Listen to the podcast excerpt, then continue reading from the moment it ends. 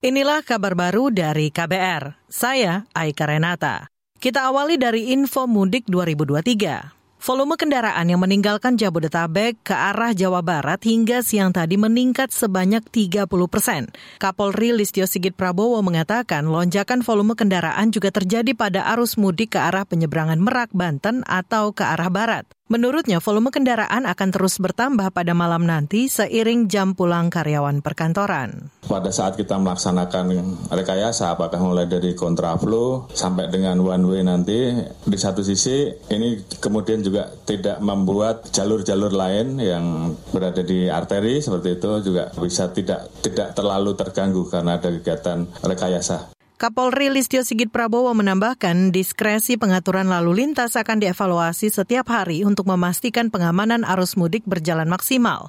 Polri juga mempertimbangkan potensi kemacetan saat pemudik keluar jalan tol dan masuk ke kota tujuan. Saudara, pada musim mudik lebaran tahun ini, jumlah pemudik diperkirakan mencapai 123 juta orang atau naik sekitar 40 persen dari musim mudik tahun lalu. Kita ke informasi lain. Menteri BUMN Erick Thohir menegaskan siap menindak siapa saja yang berani melakukan korupsi di proyek kereta cepat Jakarta-Bandung KCJB. Erik memastikan proyek tersebut terus jalan dan tidak akan mangkrak.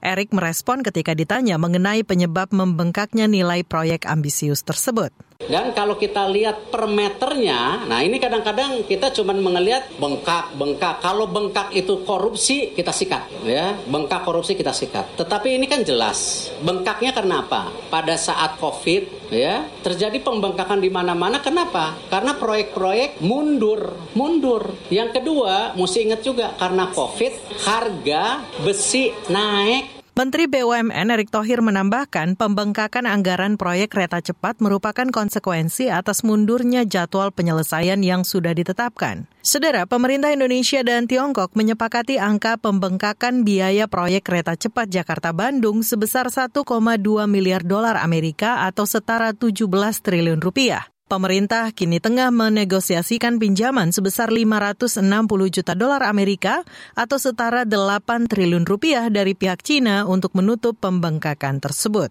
Kita ke Kalimantan Barat. Badan Penanggulangan Bencana Daerah BPBD Provinsi Kalimantan Barat mengimbau warga waspada terhadap ancaman kebakaran hutan di musim kemarau. Analis kebencanaan BPBD Kalbar, Daniel mengatakan, salah satu kebakaran lahan di Kalbar pada 16 April 2023 lalu disebabkan adanya kelalaian warga membuang puntung rokok.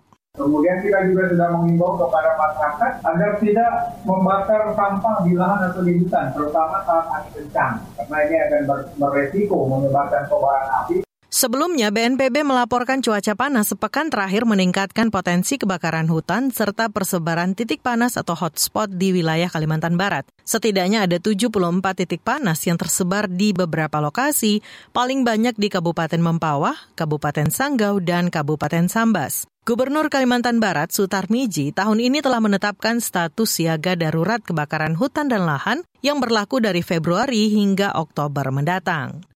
Demikian kabar baru dari KBR. Saya Aika Renata.